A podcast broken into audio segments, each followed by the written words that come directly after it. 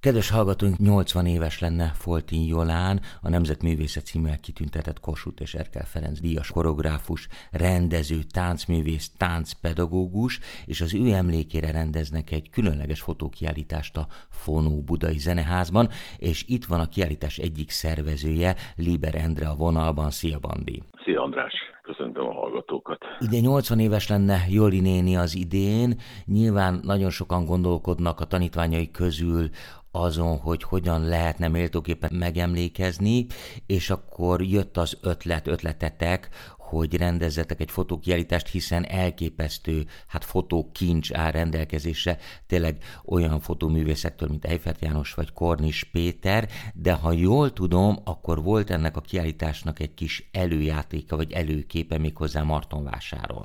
Igen, így van, de hogyha már itt a fantasztikus képekről esett szó, akkor valóban én is láttam rengeteg fotót ugye az interneten kell ingeni, de azért ezeknek az eredetieit megszerezni nem egyszerű dolog. Aha. Tehát nagyon sokat köszönhetünk Pavelka Árpádnak, ugye a Juli néni második férjének, Igen. aki aki beengedett minket az archívumba, már úgy értem, hogy a családiba, uh-huh. nem is mhm. engem, hanem Salomon Ferenc barátomat, mind a ketten Martonvásáriak vagyunk, Régen együtt zenéltünk a Bihariban, a rendszerváltás környékén, tehát innen a hosszú-hosszú évtizedes kapcsolat ezzel a táncegyüttes, illetve Folti Jolánnal. Igen, avassuk be a hallgatókat, mert nincs mindenki annyira képbe a néptáncmozgalommal, tehát a Biharinak tulajdonképpen Joli néni egyik alapítója volt ott oszlopos tagja, ha én ezt jól mondom. Igen, ez így van, és ugye a Bihari táncegyüttesnek azért is van óriási szerepe abban, hogy ma hát az egész társadalmat most már behálózza, áthálózza a, a néptánc és a népzene, mert az abban az időben működő négy táncegyüttes,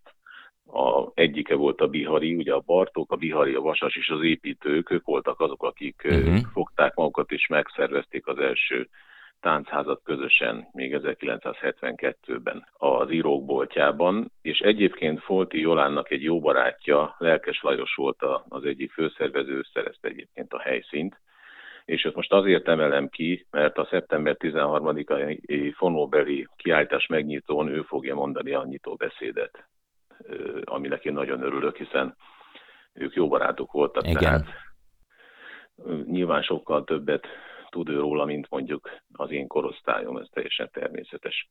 Úgyhogy ez egy óriási öröm számomra, hogy ő ezt elvállalta, és azért fontos ez a társaság, mert ugye 1971-ben Novák Ferenc, Novák Tata invitálására ők együtt mentek ki Novák Ferenccel székre, Igen. Hogy, hogy megnézzék, hogy, hogy tényleg micsoda csoda a világban ott, és persze mindenkinek leesett az állam, mondanom sem kell, Úgyhogy ennek volt a közvetlen következménye fél évvel később ez a bizonyos májusi táncház. Igen, annyit áruljunk el a hallgatóknak, hogy széket tulajdonképpen Novák Ferenc fedezte föl, és ott hát a 70-es években is még tulajdonképpen 19. századi viszonyok voltak, ennek minden előnyével és hátrányával. Az előnye az elsősorban az volt, hogy ott a tánckincs, a tánckultúra, a viselet és minden egyéb, ami ezzel jár, az ott tulajdonképpen hát megmaradt érintetlenül, és ezt tudták ők hát csúnya szóval felgyűjteni.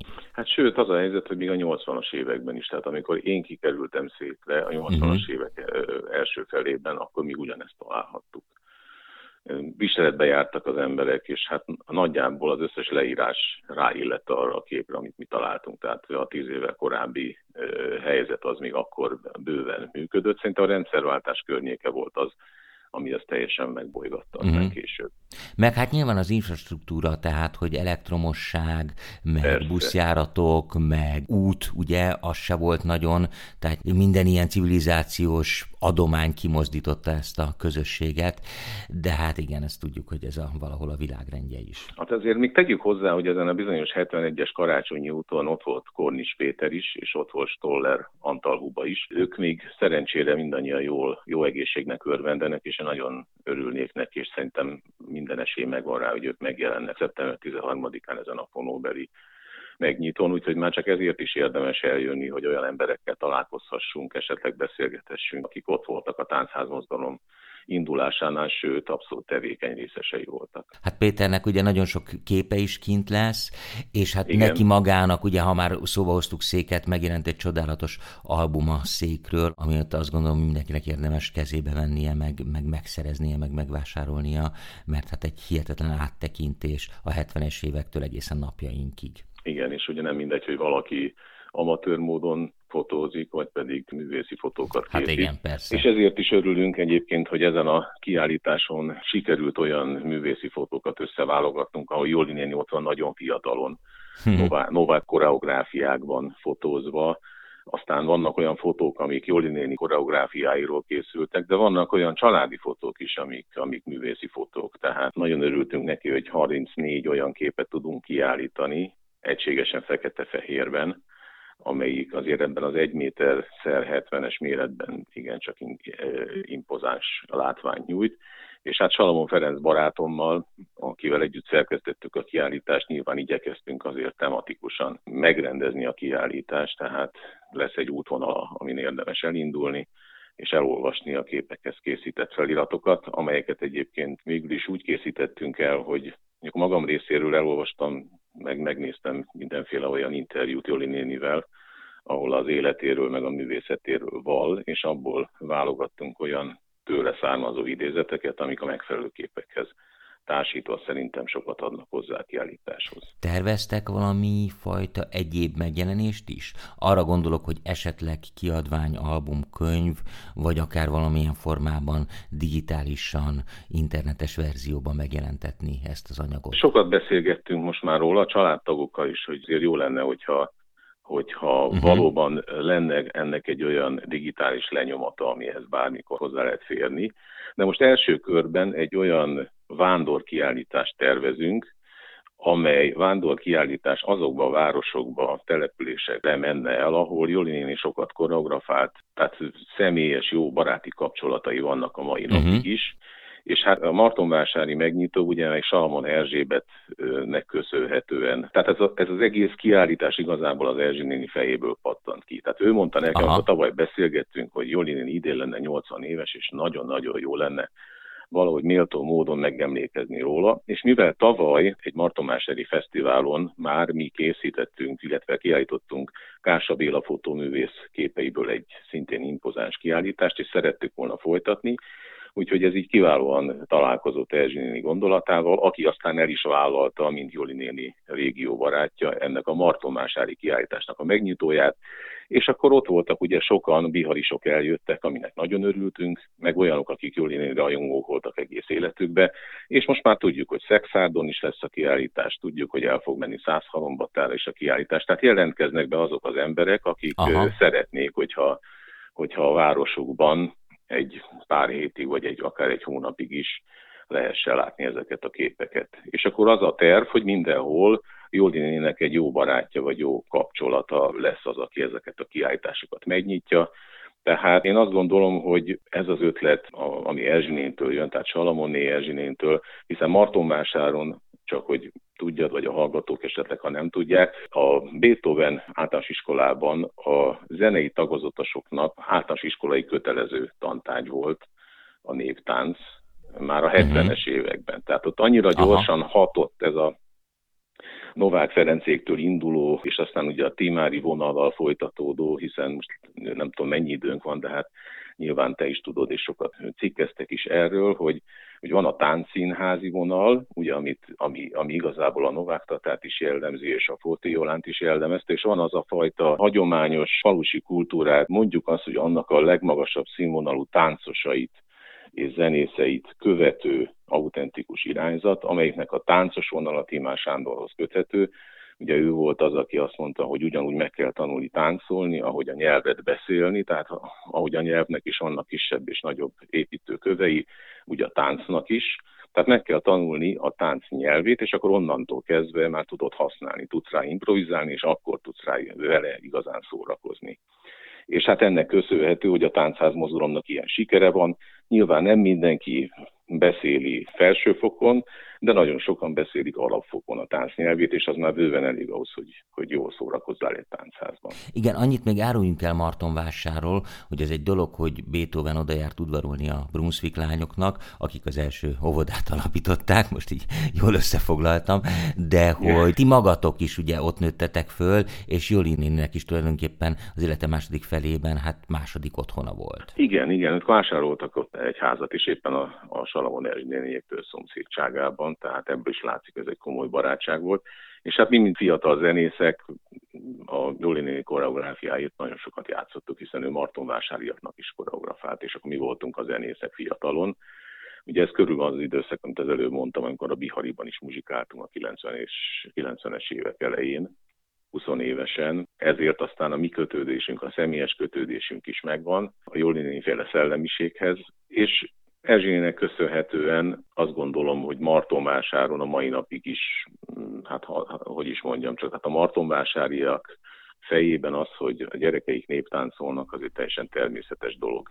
Hmm. És ahhoz képest, hogy a 70-es években azt se tudtuk, hogy ez micsoda, szerintem ez, ez fantasztikus, és ezt, ezt látjuk most már az ország tulajdonképpen minden területében megtörtént ez a hát csúnya szóval paradigmaváltás, tehát hogy egész egyszerűen az embereknek a hétköznapjaiban benne van az, hogy a gyerekeik néptáncolnak, ezen keresztül ők is találkoznak vele. Tehát ami az a, az a hatalmas idegenkedés volt, mondjuk az én középiskolás koromban, hogyha én azt mondom, hogy népzenélek vagy néptáncolok, akkor elég furán néztek rám, pedig hmm. hát akkor, hogy is mondjam, csak... Sőt, hát te még népi táncoltál, nem néptáncoltál szerintem. I- igen, igen, igen, és akkor tudod, na mindegy, hát ez, ezzel most már nem érdemes foglalkozni, de hát az a helyzet, hogy az én életemben megtörtént ez az óriási változás, amitől én hát nagyon boldog vagyok, szóval látom, hogy micsoda tömegek szeretik, és milyen micsoda tömegek érzik jó magukat a néptáncra és a népzenére. Visszatérve a kiállításra, a megnyitón Gázsa Pistivel muzsikáltunk együtt, mert hogy ugye a Gázsa Pisti is állandó zenésze volt Folti Jolánnak, és hát azt szerettem volna, vagy azt szeretném, hogy a további megnyitókon pedig Novák Péter muzsikáljon,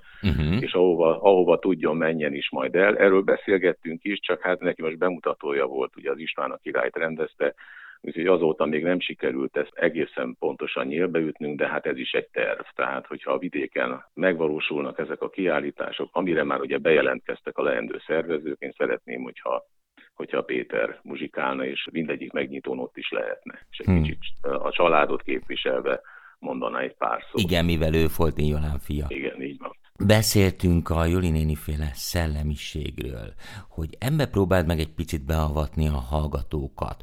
Azt gondolom, hogy a titok az valahol nem csak a koreográfusi, meg előadó művészi területen van, hanem a pedagógusin van talán inkább a hangsúly, hiszen generációk nőttek föl a kezei alatt, akik mind-mind istenítették.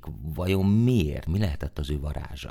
Ugye Joli néni gondolkodó ember volt, és azért bárki bármilyen művészethez nyúl, vagy pedagógusként gyerekekkel foglalkozik, az egyszerűen nem megy annélkül, hogy egy határozott világképe legyen, hogy egy határozott művészi víziója legyen, és hát nyilván megfelelő felkészültsége, műveltsége, pedagógiai érzéke, és szintén pedagógiai felkészültsége. És a Jóli nénél mindez megvolt, és ráadásul ugye imádta a néptánc nyelvét, imádott koreografálni, tehát nagyon szerette azt, hogyha ő elképzelt valamit, hogy mit szeretne a tánc nyelvén közölni a nézőkkel, akkor annyira vitte a, a lendület, annyira vitte az a típusú elköteleződés, ami, ami miatt aztán ezek ilyen, hát hogy is mondjam, ilyen igencsak magas hőfokon ízva történtek meg. Tehát én emlékszem azért ezekre a próbákra, szóval Joli néni az nem, nem úgy képzeld el, hogy ott ült a sarokba csöndesen, és akkor úgy osztogatta a tanácsait, hanem ő az egyik fotón látszik is, hogy amikor ott van a, a gyerekek meg a tanítványai körében, akkor egész egyszerűen száz fokon izzott állandóan, és folyamatosan mondta, hogy mit, hogyan egészen addig, ameddig úgy nem történt, ahogy ő elképzelte. Hmm. Tehát egyrészt volt egy ilyen személyes varázsa, tehát az biztos, hogy aki vele dolgozott, az nem unatkozott.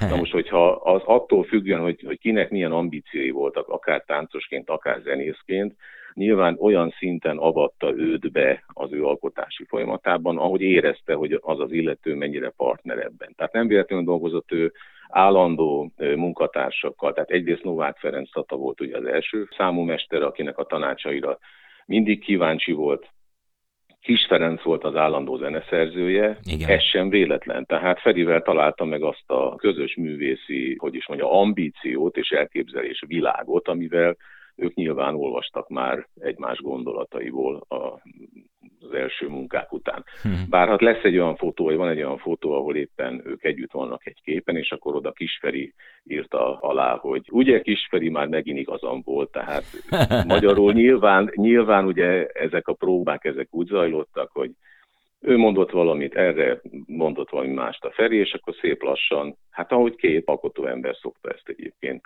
kialakultak azok a sokszor mesterművek, amik, amik a mai napig jól hatnak színpadon. Hmm. Mandi, meséljünk egy pár szót a fotókról. Én ugye mondtam, hogy Eifert János és Kornis Péter, de hát ennél több kép van, illetve mondtad, hogy nem is volt olyan egyszerű ezeknek a megszerzése, mert gondolom a profik, tehát például Kornis vagy Eifert, ők nyilván nagyon jól katalogizálják a munkáikat, de hát mondtad, hogy vannak amatőr, félamatőr családi képek is, amiket nyilván nehezebb volt reprodukálni. Igen, hát az hogy a Salamon Feri barátom, aki egyébként amellett, hogy népzenél igazából most már évtizedek óta orvosként dolgozik, és ez hát kb. ilyen 15-20 éve amatőr, amatőr fotós, és ezt most egyre komolyabban veszi, tehát elvégzett mindenféle tanfolyamokat, tehát ebből a szempontból ő nagyon sok olyan munkát el tudott végezni, amihez megfelelő szoftverek és megfelelő tudás kell. Tehát ez, uh-huh. ez, mhm. ez egy alapvetés volt, ugye tisztogatni a képeket, és ehhez jött hozzá a Lab 4 árban az ottani nagyon hozzáértő stáb, akik pedig egyébként Kornis Péterrel is folyamatosan ők, ők dolgoznak együtt, tehát Kornis Péter velük dolgoztatja ki a, a képeit a kiállításokhoz. Aha. És az is jó, hogy ugye ez egy, ez egy olyan értelemben zárt rendszer, hogy ők javasolták a képkeretezőt is, akik fantasztikus munkát végeztek. Tehát ugye a paszpartú szín kiválasztás, a paszpartú méret kiválasztás, hogy olyan keretet kapjon, ami egy ilyen nagyméretű képet, ami ráadásul üvegezett kép. Minden Aha. körülmények között jól elbír, amire föl lehet tenni a, a tudod, mindenféle olyan dolgot, amin aztán föllógathatod ezt a képet. És hogyha már itt tartunk, akkor Farkas Jócó nevét meg kell, hogy említsem, aki a Hagyományok Háza munkatársa, régi-régi barátunk, és Farkas Jócó az, aki installálja ezt a kiállítást mindig helyről helyre. Tehát most meg volt Martonvásáron, most kerül föl pár napon belül a fonóba, egyébként bejelentkezett rá éppen Kisferi, hogy majd a Hét Torony Fesztivál alatt szeretné, amelynek egyébként a helyszíne a Hagyományok Háza lesz, szeretné, hogyha átkerülne majd a Hagyományok Házába Aha. is ez a fotókiállítás. Már annál is inkább, mert ugye egész más közeg jár oda, tudod, ott rengeteg tanfolyamon, nagyon sokan jönnek vidékről, akik egyébként igen, igen, nem igen. jutnak el a fonóba, tehát ilyen értelemben teljesen jó, hogyha Budapesten még egy, mondhatjuk, hogy ikonikus sáncházas vagy néptáncos helyszínen kiállíthatjuk a Foltin kiállítást, úgyhogy már így rögtön föl is soroltam neked ugye a fonót, akkor a hagyományok házát, szexárdot, százhalomba, tehát és akkor még nem is mentünk utána, hogy hova szeretnénk még eljuttatni ezt a kiállítást. Tehát tényleg nagyon örülök neki, hogy ilyen komoly érdeklődés van rá, és hogy ennyire szeretik. Hát hála Istennek. Bandi, én nagyon szépen köszönöm, hogy elmondtad ezeket, és hát gratulálok a kezdeményezéshez, és a végeredményt pedig bárki megnézheti. Ugye szeptember 13-án szerdán délután 6 órakor nyílik a igen, fonóban a kiállítás, és hogyha jól tudom, egészen októberig, igen, október 11-ig látogatható, de ahogy említetted, innentől kezdve vándor kiállítássá válik válik, és biztos, hogy akit érdekel, az meg tudja nézni, akár a Hagyományok Házában, akár az ország egy másik pontján. Liber Endrének nagyon szépen köszönöm. Én is köszönöm, András, az interjút. Szervusz. Szervusz.